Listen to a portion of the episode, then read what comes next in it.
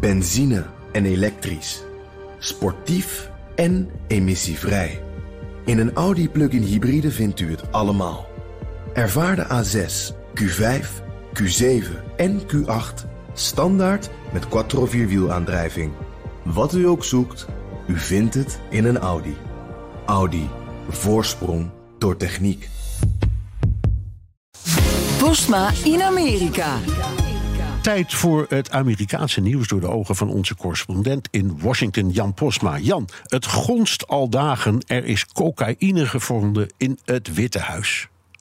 Ja, zondag vond de Secret Service een zakje witte substantie in de West Wing. Dat bleek cocaïne.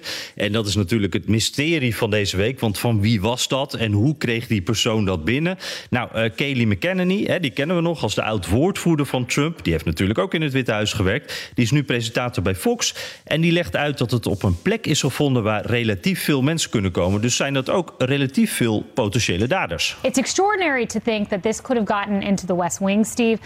Into a public place. Apparently, this is a place where tour guides can go through. We don't know exactly where it was in the West Wing, but having been there, worked there, it's a small place. Uh, did a tourist bring it in? If so, that's troubling for national security, for the security of the President of the United States. Was it a staffer? If so, we got to get to the bottom of it. A staffer shouldn't be using cocaine or bringing it into the White House, but troubling nonetheless, a white powder in the West Wing. Ja, het zou op een eh, plek zijn gevonden waar medewerkers hun telefoon in een bakje moeten doen. Of wanneer je daar een toe krijgt, dan moet je daar je telefoon in een bakje doen vanwege de veiligheid. En de Secret Service onderzoekt nu dat zakje op vingerafdrukken. Dus er wordt gekeken wie heeft dat gedaan. Maar Trump en ook een aantal Republikeinen, ook op Fox News, wordt wild gespeculeerd dat het van Hunter Biden zou zijn. En we weten dat de zoon van de president een drugsprobleem had en, en, en mogelijk ook heeft. Uh, dat hij ook wel eens in het Witte Huis is. Maar je hoorde het net al, er is geen directe link met Hunter Biden. Op dit moment zijn er heel veel verdachten. Uh, en nou, de, kans dat dat Hunter Biden is, is op dit moment lijkt het toch niet zo groot. Toch is dat het verhaal op veel conservatieve media. En dat gebeurt soms best subtiel hoe dat wordt verteld. Want nadat McKenney dus uitlegde dat we de dader niet kennen, eindigde hetzelfde item op Fox zo. But if you look at the internet and you look at social media, there are all sorts of memes and there are all sorts of rumors. You know, let's right. see who who has access to the White House. Who kind of looks like he's living at the White House. Oh yeah, Hunter Biden. There's nothing to see. You know, that's just going on uh, on the internet. But uh, you know that because I'm sure everybody has sent that stuff to you. Ja, ik zeg het niet, maar het gaat nu rond op het internet en iedereen heeft het erover. En ik zeg als Fox-presentator nu dat het dus op het internet. Nou ja, dan, dan zeg je het dus eigenlijk uiteindelijk als presentator ook op tv. En daarmee is Fox dus weer eigenlijk die, die echo-kamer geworden. Hè, die, het zo vaak is in dit soort gevallen. Geruchten die worden herhaald als geruchten. Langzaam zo een beetje steeds wat echter. En dit is waar iedereen het over heeft. Ja, nou komen drugs uh, in het Witte Huis niet alle dagen voor. Maar het is niet de eerste keer.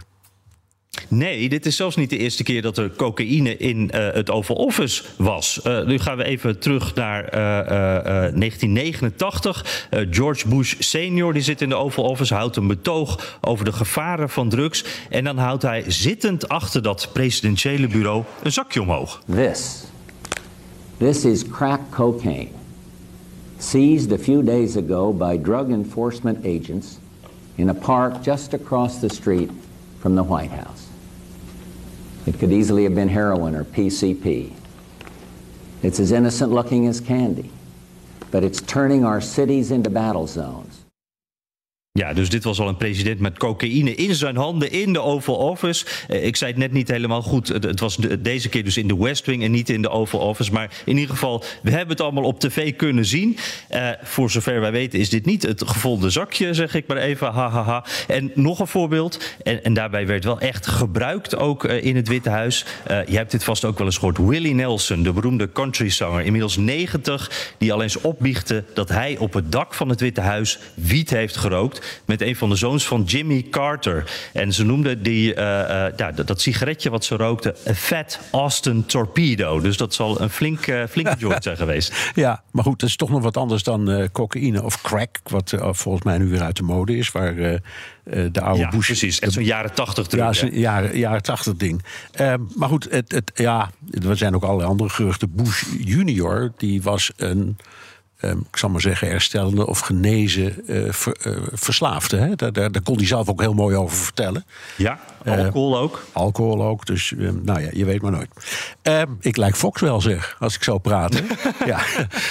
Je hebt iets op internet gezien. ja, eh, ik heb iets op internet gezien. Ja, nee, dat klopt echt. Ja. Hey, eh, Jan, even naar senator Ted Cruz. Die gaat de strijd aan met Barbie.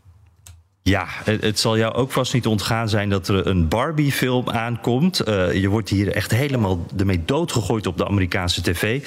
En in die film is een kaart te zien waarop de negen strepenlijn eh, te zien is. De, de, Chinese afbakening van het betwiste gebied in de Zuid-Chinese zee. Ja. Twistpunt We hadden het er net, net, net Ja. met Boudewijn over. Je zit er hier nog mee te luisteren. En ook mee te genieten, Ja, hè, oh, zo nou te zien. Ja. Precies, dus Ja. ik dacht, dit sluit mooi aan. En, en ja, ze hebben dat er waarschijnlijk ingestopt... omdat die makers ook in China willen scoren. Hè. Die film die moet overal veel eh, geld eh, eh, in het laadje brengen.